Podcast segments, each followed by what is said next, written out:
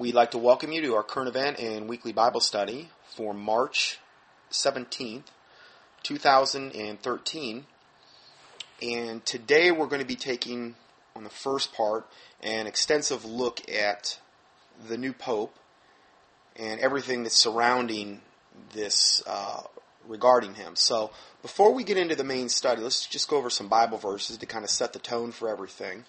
We're going to be in Psalm 5 pretty much reading most of Psalm 5 here. And it starts out by saying, Give ear to my words, O Lord, consider my meditation. Hearken unto the voice of my cry, my King and my God, for unto thee will I pray. My voice shall thou hear in the morning, O Lord, in the morning will I direct my prayer unto thee, and will look up. For thou art not a God that hath pleasure in wickedness, neither shall evil dwell with thee. The foolish shall not stand in thy sight. Thou hatest all the workers of iniquity. So when a lot of times people say, well, God doesn't hate anybody. Well, there's a lot of Bible verses that indicate that, you know, he hated, I mean, right here, thou hatest all the workers of iniquity. These are people that are in perpetual sin and they're unrepentant. You know, they're not going to change. And I really believe this also refers to like the Bible talks about the wheat and the tares. Um, the wicked go astray from the womb. They speak lies as soon as they be born. So this is what we're dealing with. We're dealing with the vessels of wrath fitted, or meaning prepared ahead of time for God's destruction. Um, this is what I believe that they're in reference to here, because we obviously we're all sinners even after we get saved, and in this type of thing. Not to say that that gives us a license to sin, but these are the perpetual workers of iniquity. They're not going to change. They're not going to get saved. And God does know the beginning from the end. So I think that's what they're in reference to here. Then the next verse, uh, verse 6 Thou shalt destroy them that speak leasing. Now, that word leasing in the King James means deceit. If you look up the actual um, Hebrew meaning, or Noah's Webster 1611 version of, of the, or not 1611, uh, 1828, I believe, the Noah Webster 1828 dictionary that defines the words more closely to the time they were written in the King James. Anyway, thou shalt destroy them that speak leasing. The Lord will abhor the bloody and deceitful man. Okay? So, this is what God thinks about these people that are in this perpetual sin, and they will never repent. These are people I believe that will never most likely repent. But as for me, I will come into thy house in the multitude of thy mercy, and in thy fear will I worship toward thy holy temple. Fear the Lord is the beginning of wisdom, understanding, knowledge. The angel of the Lord encampeth around about them that fear him. So, the fear of God is very, very important. And then it goes on to say, Lead me, O Lord, in thy righteousness because of mine enemies. And I've had a lot of um, leading toward this, particularly as of late. Lead me, O Lord, in thy righteousness because of mine enemies. Because our enemies are increasing every day, it seems like. And as the world gets more wicked and dark, we need more the Lord's leading to make our paths plain because of our enemies. Yes, this verse, um, Psalm 27, verse 11. Uh, Teach me thy way, O Lord, and lead me in a plain path. I mean, isn't that what we want? Isn't that what we all want? Really? I mean, teach me that way, O Lord, and lead me in a plain path. Like just, Lord, I'm I'm nothing apart from you. I can't know anything apart from you. I need it to be Crayola simple. You know what I mean? So we don't mess up. So we're in a plain path. We know exactly where God's will is. Well, there's a verse that you can quote. Um, and then it says, because of mine enemies, which is very similar to the verse we just read. Lead me, O Lord, in thy righteousness because of mine enemies. That's a really big theme nowadays. Because our enemies are really everywhere. Now, granted, you may not think, but the workers of iniquity and these, the, the New World Order that is plotting, particularly the demise of the Christians, just because they haven't fully bore their fangs yet doesn't mean they're not out to literally annihilate you off the planet. That's what they would want in their heart. Okay, and I think we're on the cusp of seeing a lot of that literally in America. Now, in other areas, like if you lived in North Korea or a lot of parts of the Middle East or Africa or China and these areas, you, this is reality. This is really reality. You might be fighting for your life every day, essentially. So then it goes on to say in verse um, um, 12 of Psalm 27 Deliver me not over to the will of mine enemies, because that is their will to annihilate you, essentially, you know, as a Christian. For false witnesses are risen up against me, and, and such as breathe out cruelty. I had fainted unless I had believed to see the goodness of the Lord in the land of the living. That's a really neat verse. So that implies faith. I had fainted unless I had believed to see the goodness of the Lord in the land of the living. Wait on the Lord, be of good courage, and he shall strengthen thine heart. Wait, I say, on the Lord. And that's one of the harder things to do is wait on the Lord, but it, the Bible is very clear on that. So going back to Psalm 5, verse 8, um, the next, the last part of the verse says, Make thy, my, thy way straight, O Lord. No, I'm sorry. Make thy way straight before my face. For there is no faithfulness in their mouth, meaning in the mouth of the wicked. Their inward part is very wickedness. Their throat is an open sepulchre, like a tomb. They flatter with their tongue. So you got to be real careful of people that go out of their way, particularly if you don't know them, and all of a sudden they're coming up to you and they're just flattering you and, and just all this praise and heaping these things on you. Just got to be kind of careful with that. Next verse, destroy thou them, O God, let them fall by their own counsels, cast them out in the multitude of their transgressions, for they have rebelled against thee. See, when God judges wickedness, good things always result from that. It's like clockwork in the Bible. Whenever God judges wickedness, good things always happen. Ananias and Sapphira, a New Testament example. Um, you know, when God dealt with them, what was the result of that? Well, great fear fell on a lot of the Christians, and many, many people got saved. So that was a good result. Going further, it says, "But let all their all those that put their trust in thee rejoice; let them ever shout for joy, because thou defendest them. Let them also that love thy name be joyful in thee." For thou, Lord, will bless the righteous. With favor will thou compass him as a shield. So again, this implies a lot of protection from God, which is something that we want to dwell on because, you know, we live in a time where it's very easy to feel vulnerable. Like, wow, there's all this wickedness and darkness just seemingly coming in from every side. All you have to do is read the news. I mean, particularly a lot of the alternative media. And it's easy to, to lose sight of the fact that, you know, the Lord is our defender. And, and these are verses that kind of bring you back to that and get our, our, and get our eyes focused where they should be. So let's get into the main part of the study now. This is a quote from John Adams, the former president of the United States. He said, quote, My history of the Jesuits is not eloquently written if ever there was a body of men who merited eternal damnation on earth and in hell, it is the Society of Loyola. Loyola. Loyola meaning the Jesuits. Ignatius Loyola started the Jesuits. So that's what John Adams felt about the Jesuits. if ever there was a body of men who merited eternal damnation on, he- on earth and in hell, it's the Jesuits. Okay? So this isn't something where if you talk about the Jesuits now, oh, they, they were just recently bad. They have always been bad from their inception. The next one, uh, Marquis de Lafayette, Revolutionary War hero, said, quote, It is my opinion that if the liberties of this country, the United States of America, are destroyed, it will be by the subtlety of the Roman Catholic Jesuit priests. So that's what he said if the liberties of this country, which again, our liberties are being eroded more and more and more every single day. And he's saying that if it if that's going to happen, it will be by the subtlety of the Jesuits. Now, the new pope was elected on 313 13. Okay? 313 2013 at 706 Rome time which just so happens to be 66 minutes past the sixth hour.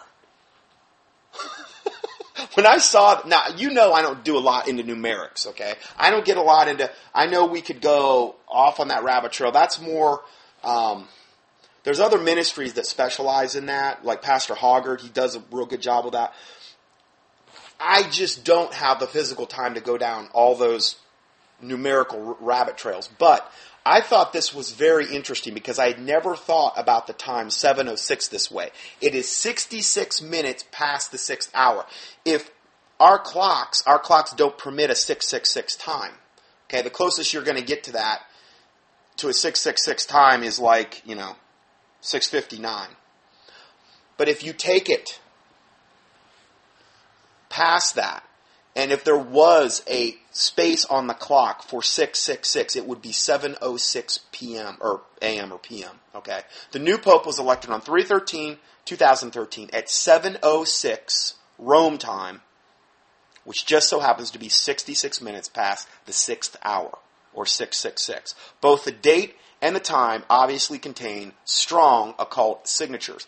This new pope is also the first Jesuit pope in the history of the Roman Catholic cult. Now, we just gave you two quotes regarding the Jesuits. We're going to be doing probably the most extensive look I've ever we've ever taken on the Jesuits today to see what they're all about. Now, this is from a news brief. New Pope chosen, Argentine Jorge Mario Bergoglio, who becomes Pope Francis I. The Roman Catholic Church has elected a new pope, Argentinian Jorge Mario Bergoglio, the 76 year old Archbishop of Buenos Aires, who has chosen the papal name Francis, uh, Francis I. Jorge Bergoglio has made history as the first pope in the Americas, the first Jesuit, and the first non European pope in more than a thousand years. He is the first Jesuit pope ever. Now, the Jesuits, as we are going to see and as we have documented in times past, are the most wicked faction, the most wicked arm of the Roman Catholic Church. And I find it rather telling this is the first Jesuit pope ever. We're going to look at their oath uh, that they take. Now, I know I've read part of the oath before, but I'm going to read the whole oath today, pretty much the whole oath. The most important single fact about the election of this new pope is that he was elected on March 13, 2013, as also represented as 31313. Now, this is cutting edge reporting this. It says when you reduce these numbers, as occultists always do, the first representation of this date equals 13. The occult number representing extreme rebellion against God. Now, I'm not sure how they're exactly reducing these numbers, but obviously we've got two 13s overtly in the signature. Uh, when you reduce the then he says when you reduce it the second way to represent the date, you get the number 11, which is also an occult number for the Antichrist. Uh, high level Satanist W. Wynn Westcott explains so 11 is the essence of all that is sinful, harmful, and imperfect. The number 11 is. Just as 13 is very wicked as well. Theologian E.W. Bullinger, who like wrote the literal that literal book on the whole numerics thing, biblical numerics, wrote an exhaustive treatise in the 19th century, which has yielded some interesting connections to the new pontiff. The numbers surrounding Pope Francis's election keep coming up 13. White smoke at 7:06 p.m. Now think about that. 706. 7 plus 6 equals 13. Okay, it was 706. Also, it's the 66th minute after the 6th hour. 666. He is also 76 years old. 7 plus 6 equals 13. Uh, I mean, normally I don't get into this stuff, but there's just too much in your face stuff with his with his um, election and, and everything around him. I had to mention this.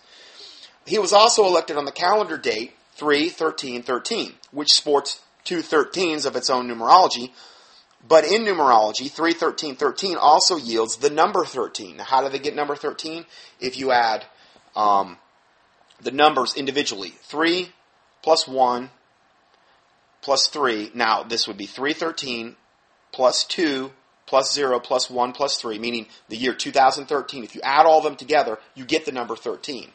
Now, you'd say, well, come on. I mean, you're telling me they're, they're, they care about this kind of stuff? Yes, they do. Occultists are absolutely emphatic that they get their numerology right. They believe that unless the numerology is right, and I'm, I'm talking down to like when they do their their uh, their witchcraft spells and the, these types of things. Winter solstice, summer solstice, you know, um, Saturnalia, Yule, Ishtar or Easter.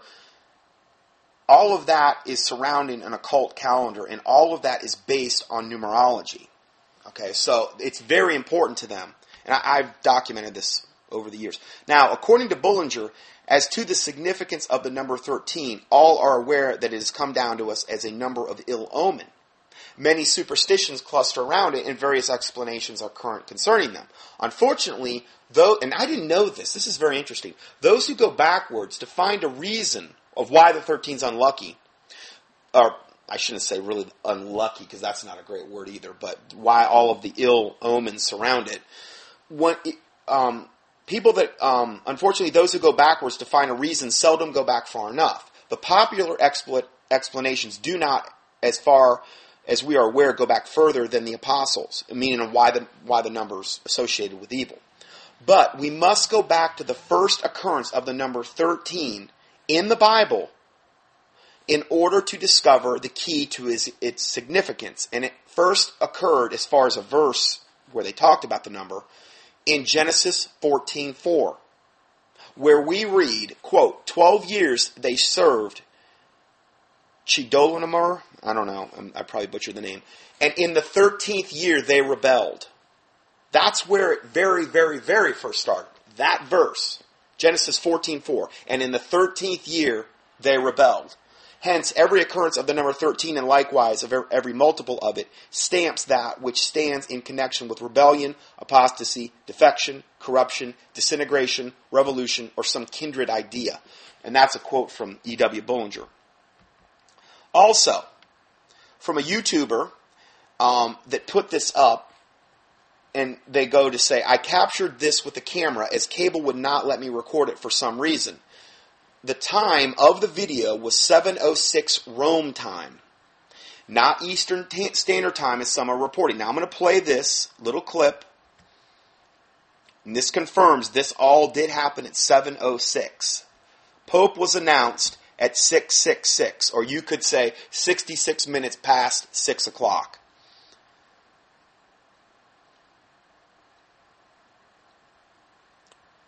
It should be playing here very soon.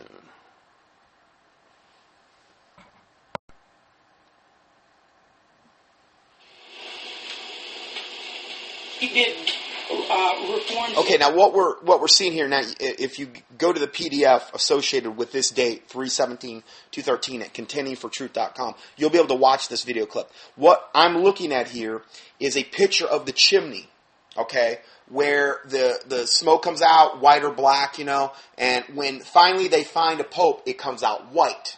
Okay. Up until that point, it had only come out black. They've literally got a close up of the chimney, and in the left hand corner, it says Vatican City, 7:05 p.m. Now, no smoke's coming out yet. Okay, and then it shows on the other side. It's a split screen. It shows a Catholic guy talking. Okay, it's Fox News. Now, again, this is very weird because he tried to record this on his cable. It wouldn't let him record. That's weird. So he had to literally take a, I don't know if this is his phone or what, and record the TV.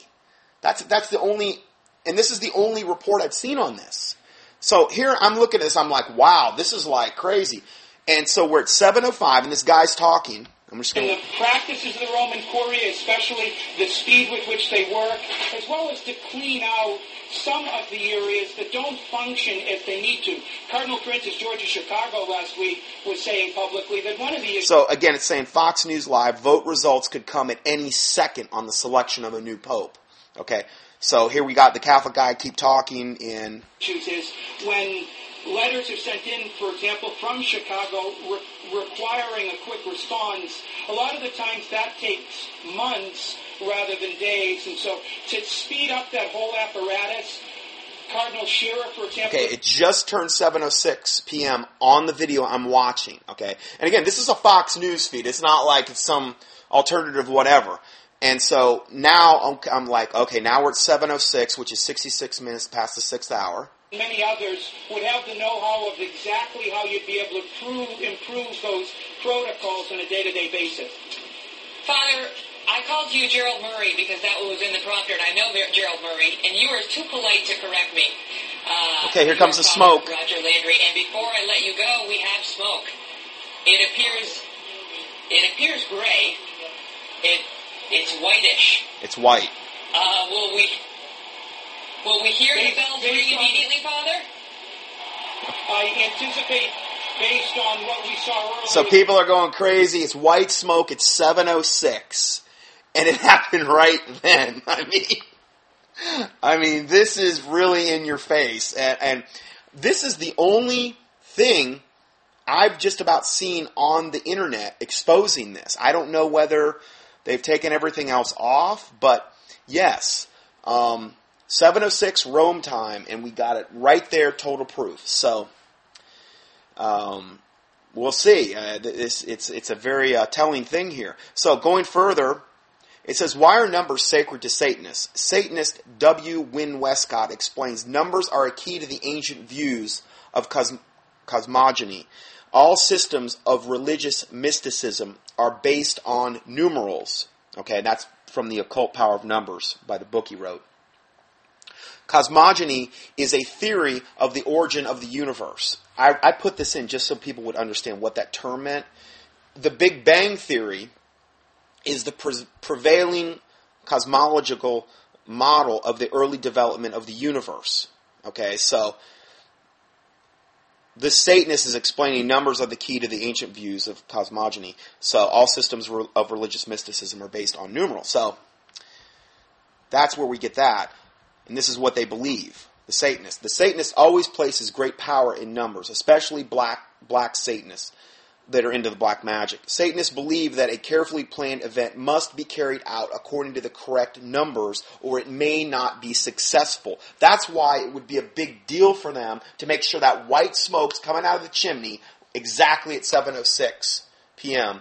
with all of these other occult numerals surrounding it because they think they're going to get a much better um, byproduct of whatever they're trying to accomplish if they've got all these things aligned.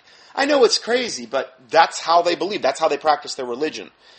So going further, uh, they go to great lengths to make an event occur according to the correct numbers. Therefore, this new pope, who may be the final pope, was selected on a day. I mean, that's what all the people like Tom Horn and them are saying, and, and all these other Catholic mystics or whatever. I'm not saying I buy into that stuff.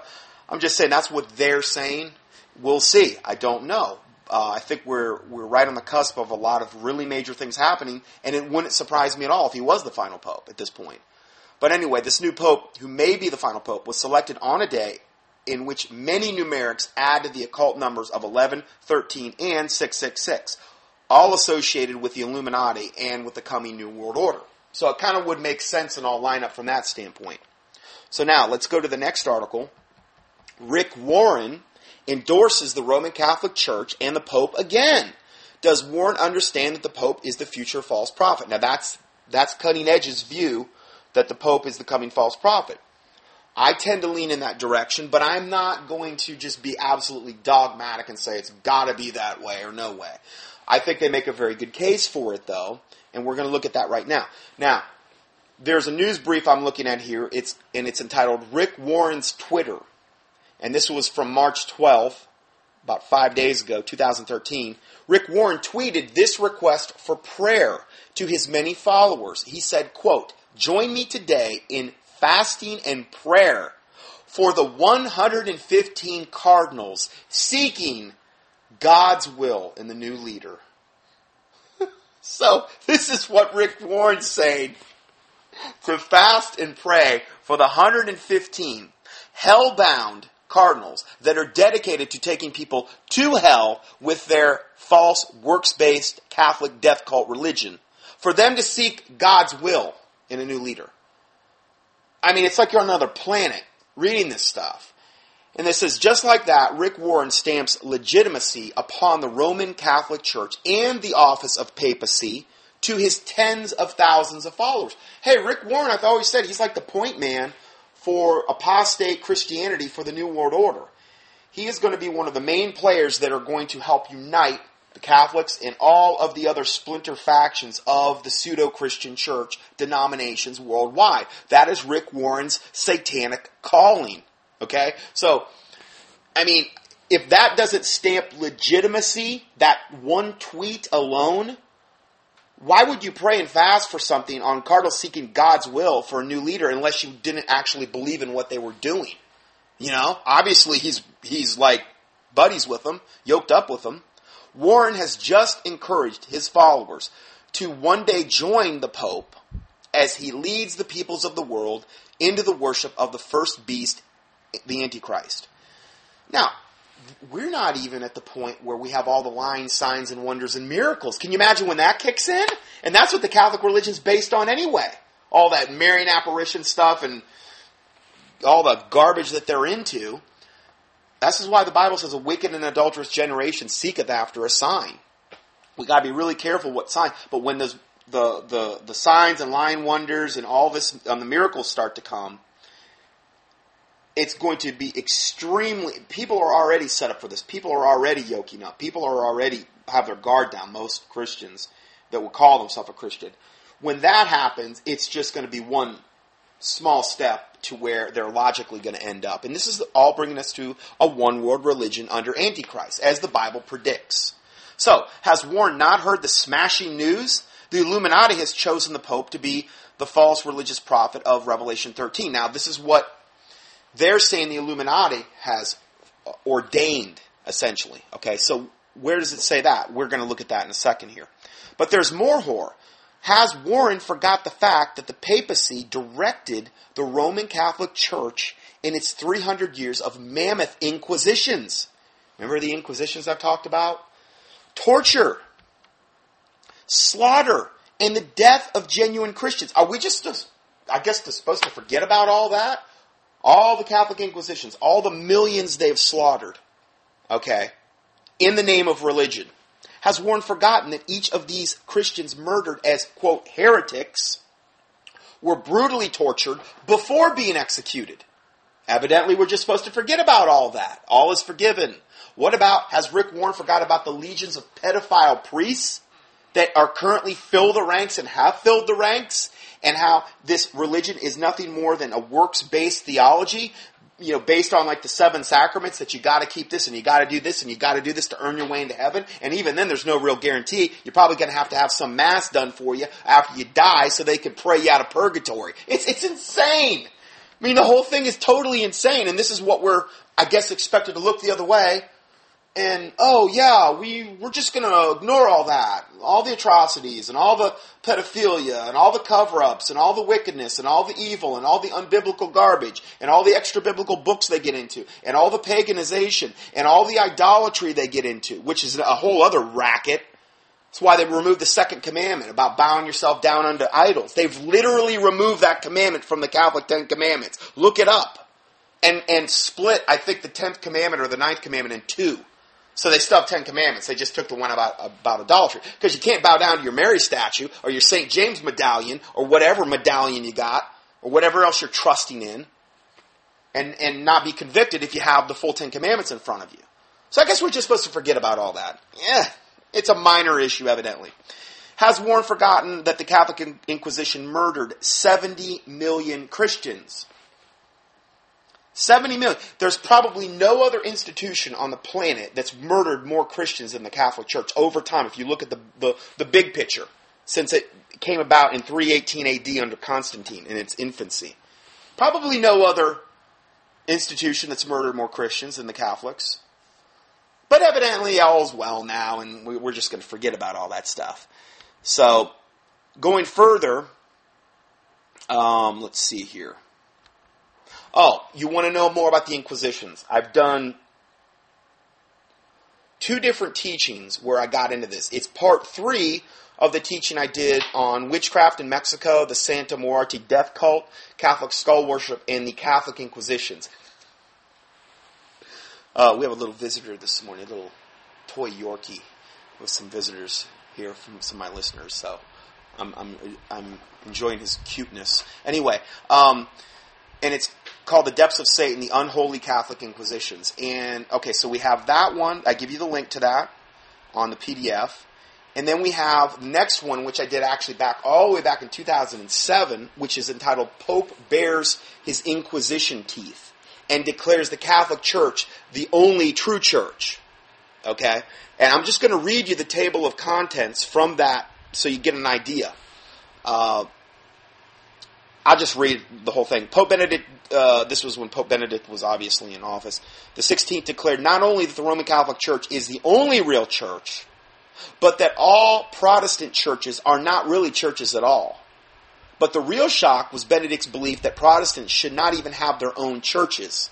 Okay. Now, we're coming back to this. That same evil, murderous Inquisition spirit that's always been in the Catholic Church is still there. Okay, we're going to come back around to that again. Those same, that same wickedness and evil has gone nowhere. It's just been suppressed for a while. Going further with this table of contents, it says Pope Benedict also revived the old Tridentine Mass, which is said in Latin. It's a particular type of Mass. Oh, Thinking, the trident? Well, the trident's a very occult thing, like Poseidon had a trident, okay? I mean, a trident is bad. Anyway, this is the Tridentine Mass. Maybe it's where they all chew trident gum during the Mass. I don't know. I, it could be. Anyway, so Pope Benedict revived the old Tridentine Mass said in Latin. The Mass was originally created in 1560 and was the standard Mass used during all the infamous Inquisition periods, during which over 70 million people were murdered and tortured simply because they would not accept the Catholics, Catholics' works by salvation doctrine, which was the chief, uh, which also uh, was based on the systems of indulgences and purgatory. Okay, purgatory totally nowhere in the Bible, and indulgences. It got so bad where you could literally go to a priest and say, "I want to rape this three-year-old." Okay, it's going to cost you. Okay. Uh, however much gold or silver, you give that to the priest, and then he gives you an indulgence, like a get out of jail free card, so you can go rape the three year old. If that's not sick, I don't know what is. Well, that's what indulgences are at their most extreme level. It's insane. So the Pope opened the refurbished, uh, the Pope also opened the refurbished torture chamber in the Vatican known as the Pope's Dungeon. I'm not making this up. You really did this. A relic from the days of the Bloody Inquisition. Oh, the good old days, you know. Oh, the Bloody Inquisition. We need to look back to that. We need to revive the Tridentine Mass. We need to get that whole Inquisition spirit back in the Catholic Church. And I really think this new Pope is going to do that as well. Benedict really started this. This guy is going to build on the work that Benedict did. So, the, yeah, they opened the refurbished torture chamber, known as the Pope's Dungeon, um, a relic from the bloody days of the Inquisitions. In the second part of the study, we will be taking an in depth look at the Inquisition to really see the absolute depravity and evil that the Catholic Church is capable of. I mean, they did things to people that aren't even appropriate for me to even speak on air. They were so wicked and evil, the torturing devices, particularly the things they did to women. I mean, I can't even get into it. It's so beyond depraved. So, the Christian martyrs of the Catholic Inquisition's blood screams out from their graves at this horrible Rick Warren endorsement of the Catholic Church Words fail me right now to accurately describe the horror I'm feeling. You know, I think he put it very well. Um, listen to the reaction of author James Sundquist in his email to me this morning. Now, this is from Cutting Edge, and it says, quote, This is an abomination and desecration and a reproach for the millions of true saints killed, tortured, and persecuted and burned at the stake for opposing and properly calling the Pope an Antichrist. Uh, and it, again, back then, you could say uh, this has been predicted a long time that they think the Pope's going to either be the false prophet or Antichrist. The Christian Church has felt that way for a long time. Obviously, the popes back then weren't the Antichrist, but they were a they were like the they were a, an Antichrist. They weren't the Antichrist, I should say. So he goes on to say, sure makes me wonder why any Calvary chapels promote Rick Warren and why Greg Laurie continues to promote Warren at his resurgence conferences. And again, it's just more yoking up with apostate Christianity. Since posting, since Rick Warren posted this tweet, which was then re- retweeted over 170 times as of press time for this article and favorited over 80 times, and is being shared widely in a screenshot photograph on Facebook, his comment has received response from both sides of the issue. Mike Gendron of Proclaiming the Gospel Ministry said, quote, I'm very concerned right now because this does, because this does confuses the average evangelical. I'm sorry, kind of weird the way they got that worded. It confuses the average evangelical Christian, he said. Right now, the body of Christ doesn't know whether to evangelize Roman Catholics or to join hands with them and to go out and evangelize the world. Because the way that that thing was written, they don't need to be saved. They're already saved. They're brothers and sisters in Christ, you know? So why do we need to evangelize them? Now, the Bible says in 1 Corinthians 4, 14, 33, for God is not the author of confusion. Also, 1 Corinthians 14:8 says, "For if the trumpet give an uncertain sound, who shall prepare himself to the battle?" This is all giving an uncertain, weird sound. It's particularly if you were like a baby Christian and you just got saved and you're like, "Well, I thought the Roman Catholics weren't really born again Christians," and now Rick Warren's saying that we need, eh, you know, we're all just one big family, evidently. And that's the whole point. Now, here's an actual picture of the tweet. If you want to see it, I got it screenshot saved in the PDF. It was sent at 2:57 a.m. Warren sent out the following call to his over 900,000 followers on Twitter. So he's got 900,000 followers. When the time comes for the future pope slash false prophet to begin forcing people to take the mark of the beast or suffer beheading, the Roman Catholic Church can use its experience from the Inquisition to effectively carry out this wanton slaughter. Rick Warren will face judgment for all the people he has misled when he faces Jesus at the white throne judgment. Because he's not going to the judgment seat of Christ, obviously. He's an absolute tool of Satan. Um, so, let's look at this whole thing a little bit further. Let's look at the whole Jesuit oath. Uh, a wonderful look at the good old Jesuit oath exposed. Uh, this is a quote from a guy named Professor Arthur Noble, and it, he says, Go ye then into all the world and take possession of all the lands in the name of the Pope. He who will not accept him as the vicar of Jesus, that word vicar means substitute. Okay? Actually, in the in his mitre, in the in the uh, where the, the headband is, it says vicar of Christ. And that means replacement of Christ. The Pope literally believes he is the replacement of Jesus Christ on planet Earth. This is the blasphemy the guy operates under, okay? So, he who will not accept him, the Pope, as the vicar of Jesus and his vice regent on earth, let him be accursed and exterminated. This has been the core belief system of the Catholic Church, and this is how they justified all the millions they've martyred, because this is what they believe at their core, and they still do believe it.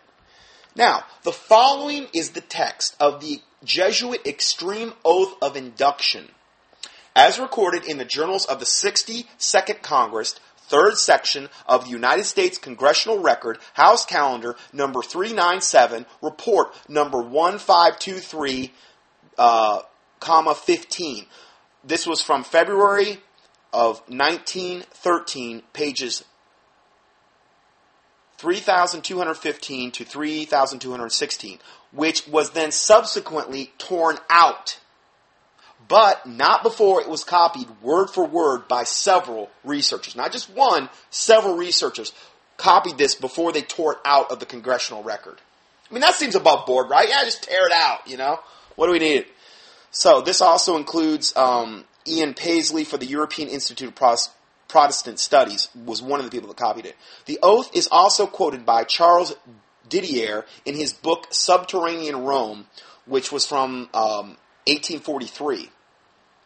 Uh, translated from the original French. Also, Dr. Albert Alberto Rivera, who escaped from the Jesuit order in 1967 and died under suspicious circumstances in 1997, confirmed before his untimely death that the induction ceremony and the text of the Jesuit extreme oath of unction, induction were identical to what appeared in the 1913 congressional record.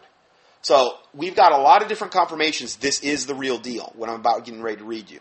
Now here we have a lovely picture of the uh, Peter Hans Kolvenbach, who is also known as the Black Pope. See, the Jesuits have their Pope, which they call the Black Pope. He's their head. Okay, so there's the Pope we see as the figurehead kind of over the Catholic Church, and then we also have the Black Pope. And there's been a lot of conjecture to say that the Black Pope actually wields more power than the than the the one they have as I guess they would refer to as the White Pope. Anyway, Society of Jesus or the Society of Jesus Jesuit general from Rome, Peter Hans Kolvenbach, also known as the Black Pope. There's a picture of him there if you want to see that. Now, when a Jesuit priest is elevated to a position of high command, he is administered what is called the extreme oath of induction. This oath has been called the fourth vow or the blood oath, given to those in the Society of Jesus, or the Jesuits, besides the traditional vows of poverty, chastity, and obedience. When a Jesuit of minor rank is to be elevated to a commanding rank, he is conducted into the chapel of the covenant of the order, where there are only three others present the principal or the superior standing in front of the altar. They, they say that this black pope is actually there, typically, when this happens. And there's only three people. Obviously, they want, want a lot of witnesses to this oath, as you'll see why in a second. On either side stands a monk, um, one of whom holds a banner of white, yellow, and white, which are papal colors, and the other is a black banner with a dagger and a red cross above with skull and crossbones. I mean, hey, you know, no red flag so far. So then it said also has the words INRI on the banner, and below them the words Iustum Nicar Regis Impius. The meaning is of this phrase that I just read means it is just to exterminate or annihilate impious or heretical kings, governments, or rulers. That's what's on the banner. Okay? So again, the red flags. Um, Upon the floor is a red cross at which, at which the postulant or candidate kneels. Now, this also smacks a lot of all these secret societies. The Freemasons, Knights Templar, you name it, they've all got a lot of different, I mean, the Freemasons, all their blood oaths and, and all these things. This is very, very similar. This goes on in occult circles very much. I really believe the reason this is so important is that when you take these types of oaths, which are totally unbiblical, you are literally taking on a whole other gaggle of devils. You're basically saying, yes, come and indwell my flesh. It's all good, guys. Come on in. You know, this is what you're doing when you take an oath like this. And this is why it's so important to them that you do this. Why it's important to Satan, really. So, um, upon the floor is a red cross, at which the postulant or candidate kneels. The superior then hands him a small black crucifix, which he takes to his left hand and presses to his heart. And the superior at the same time presents to him a dagger, which he grasps by the blade. I hope it's not real sharp, but he grasps by the blade and holds to the point of his heart.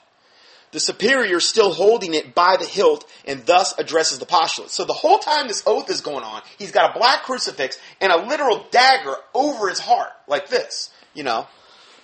Kind of a light-hearted, you know, environment, you know, to do. So he then addresses the, the superior then addresses the postulate and he says, quote, My son, heretofore you have been taught to act the dissembler among Roman Catholics to be a Roman Catholic, and to be a spy even among your own brethren, to believe no man, to trust no man, among the reformers to be a reformer, among the Huguenots to be a Huguenot, among the Calvinists to be a Calvinist, among the Protestants generally to be a Protestant and obtaining their confidence to seek even to preach from their pulpits and to denounce with all vehemence in your nature our holy religion and the Pope, and even to descend so low as to become a Jew among Jews, that you might be enabled to gather together all information for the benefit of your order as a faithful soldier to the Pope.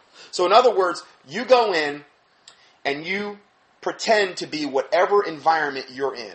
If you're in a Protestant environment, if you're in a Calvinist environment, you pretend to be just like them. You seek to even preach from their pulpits. And all of this is to gain their confidence and to gather intelligence information, ultimately, so that they can be destroyed by the Catholic Church. That's why you're doing it. I mean, their heart's in the right place. I mean, you can't you can't take that away from them.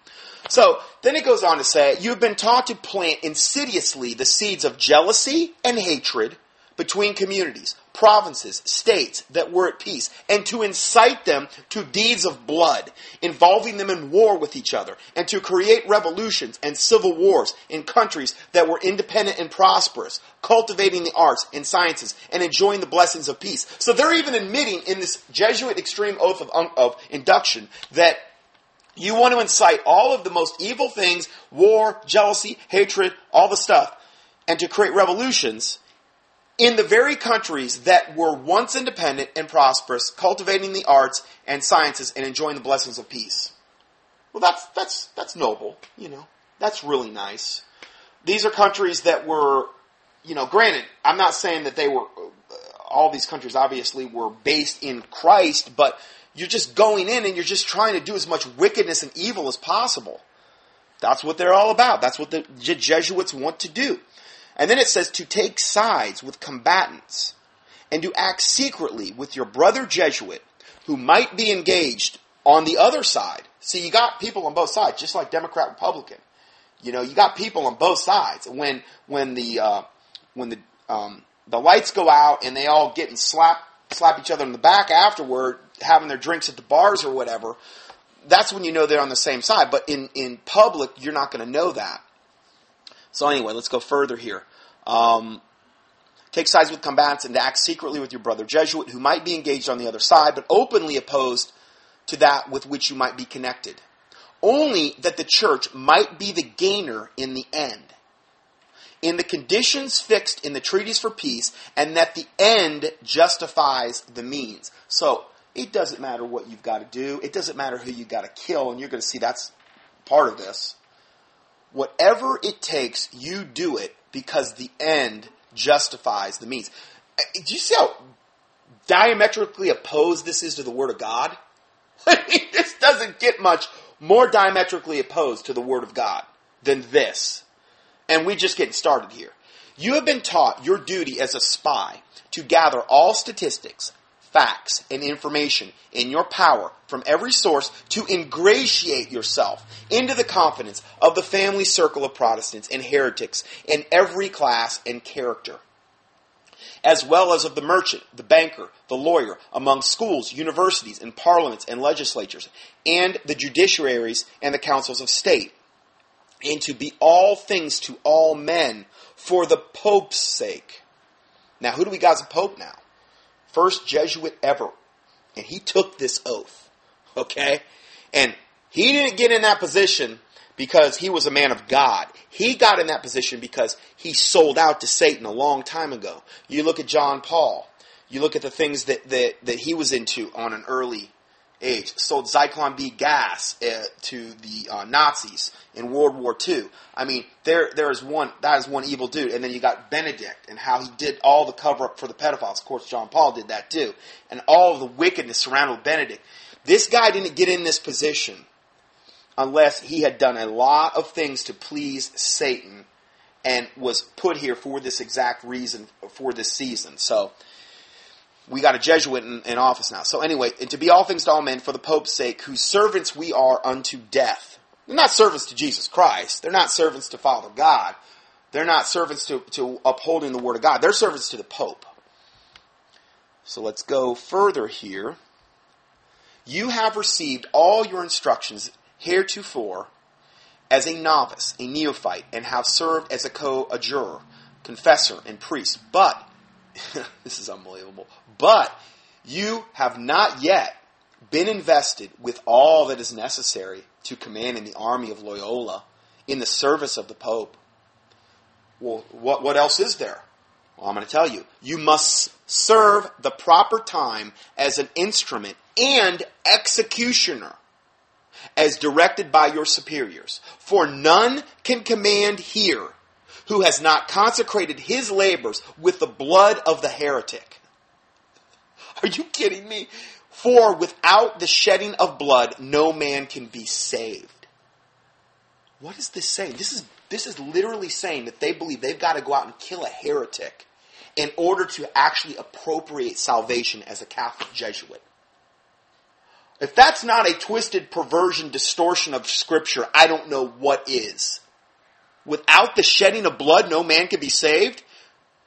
Uh, that's in reference to Jesus Christ dying on the cross to pay our sin debt. Okay, by His blood we are justified.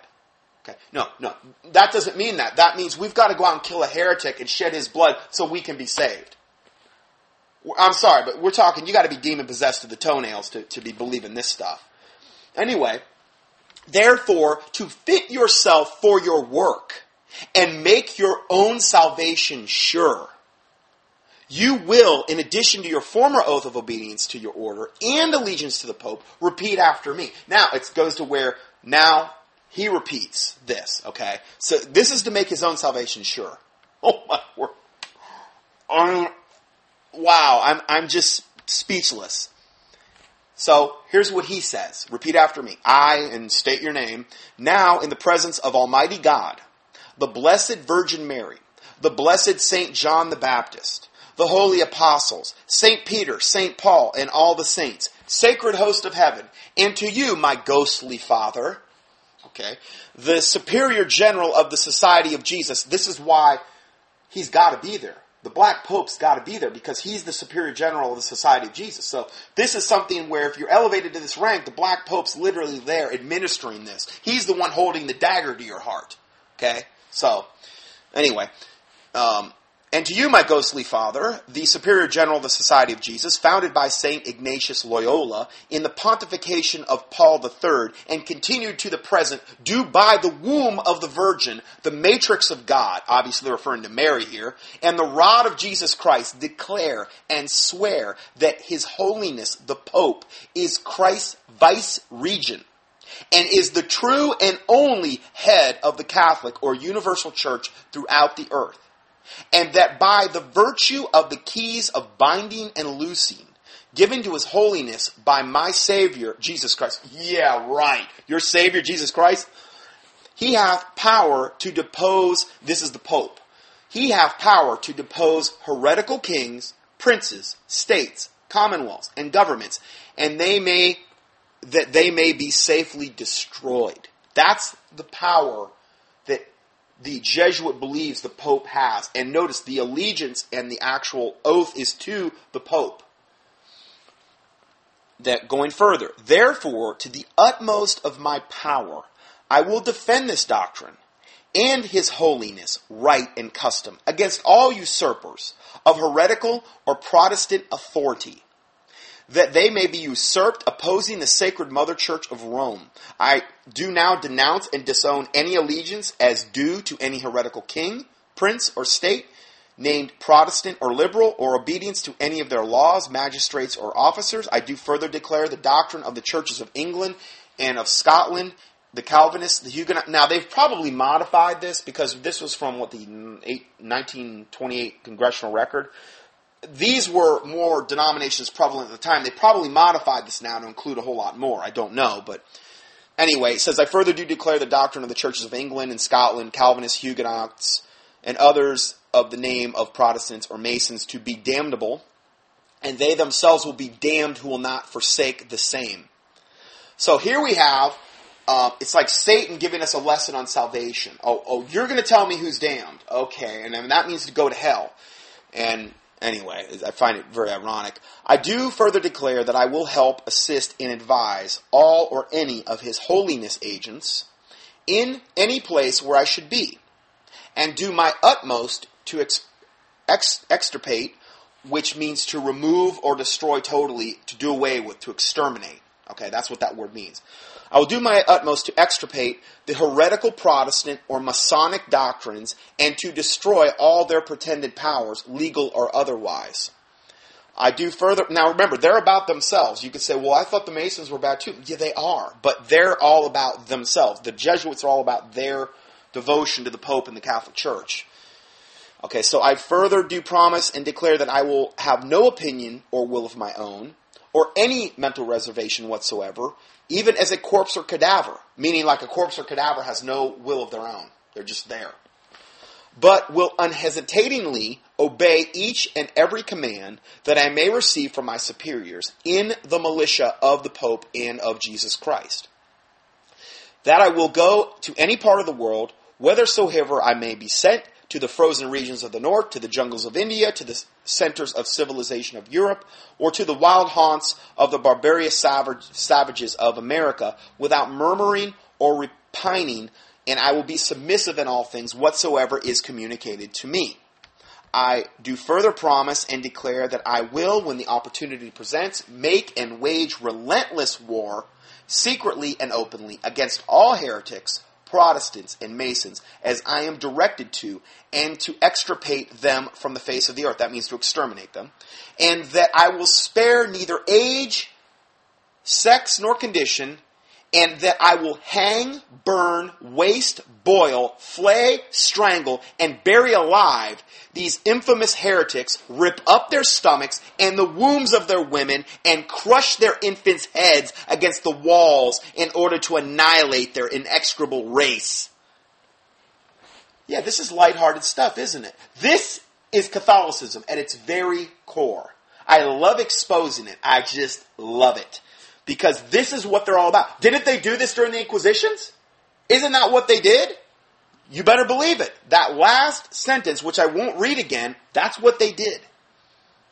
Going further, that when the same cannot be done openly, meaning when I can't like flay them and burn them alive and rip out their, their, their babies and dash their infants against a stone, when I can't do it openly, I will secretly use the poisonous cup the strangulation cord, the steel of the poniard, or the leaden bullet. Regardless of the honor, rank, dignity, or authority of the persons, whatever may be their condition in life, either private or public, as I at any time may be directed so to do by the agents of the Pope or superior of the Brotherhood of the Holy Father of the Society of Jesus in confirmation of which I hereby dedicate my life, soul, and all corporal powers, and with the dagger which I now receive, I guess they give them the dagger at that point, okay? Uh, I will receive, I will subscribe my name written in blood in the testimony thereof. And I should, and should I prove false, or weaken in my determination, may my brethren and fellow soldier, soldiers of the militia of the Pope cut off my hands and feet and my throat from ear to ear, my belly be open and sulfur burned therein, with all punishment that can be inflicted upon me on this earth, and my soul shall be tortured by demons in eternal hell forever. This is the essence of a blood oath. This is the essence of a blood oath. And this Jesuit oath is one of the worst I've ever seen. I mean, the, the Masonic oaths are bad. This one's about the worst I have ever read in my life. So, that I will provide myself with arms and ammunition that I may be in readiness when, when that word is passed or am commanded to defend the church either as an individual or with the militia of the Pope. All of which I, state your name, do swear by the Blessed Trinity and the Blessed Sacrament, which I now receive to perform and on part to keep my oath. Now, I put some Bible verses in here and I said, well, compare this with what Jesus Christ said, where he said, but I say unto you, swear not at all. Okay, now they're swearing by all this wicked, evil garbage that they're going to do. Okay, but Jesus Christ said, but I say unto you, swear not at all. Neither by heaven, for it is God's throne, nor by the earth, for it is his footstool, neither by Jerusalem, for it is the city of the great king, neither shalt thou swear by thy head, because thou canst not make one hair white or black, but let your communication be yea, yea, nay, nay, for whatsoever is more than these cometh of evil. Now, don't we see how this is evil? And this is a great example of why what's more than actually saying, okay, let your word be yea or yea or nay, nay. So it's either yes or no. Okay? You stand by your word. Okay? Well, when your communication is more than this, it's going to come to evil. And this is a great example of something just wicked coming from this. Um, so going back to the oath, it's almost over here. In the testimony hereof, I take the most holy and blessed sacrament of the Eucharist, and witness the same further with my name written with the point of this dagger dipped in my own blood and seal in the face of this holy sacrament. So that's a nice touch. You know, you dip it in your own blood, it gets you slice yourself open, and then you write your name with it. You know. Uh, it's it's unbelievable. I mean, again, now, now then we get into the whole satanic blood oath thing, you know, which is as satanic as it gets. I mean, I've read many, many times where people that are abducted into the literal Illuminati, I believe at the age of 13, they slice your arm open, they give you a quill feather, you dip it in your own blood, and you sign your name in the book of death. Okay, because they, we have the book of life in heaven that, that God has. Well, Satan's always a counterfeiter, so he's got his own book of death, which is written, so you do it that way. Okay, so then he receives the wafer from the superior. So you got to have the old the old Catholic communion host in there. Okay, um, and so he receives the wafer from the superior and then writes his name with the point of his dagger, dipped in his own blood, taken from over his heart. So I guess they cut from his heart and get the blood, or over the heart, obviously not in. Then the superior speaks, Go ye then into all the world and take possession of the lands in the name of the Pope. He who will not accept him as the vicar of Jesus and his vice regent on earth, let him be accursed and exterminated. And then it goes a little bit more, but that's where I'm going to end it. So this is this is what we're we're into here. This is what um, the Catholic Church is all about. Now let's. Uh, I'm going to go ahead and end part one here, and um, we're going to continue this thought and go to part two. We got about a 27 page study to do today, and we're on page 10. So we will continue. God bless you.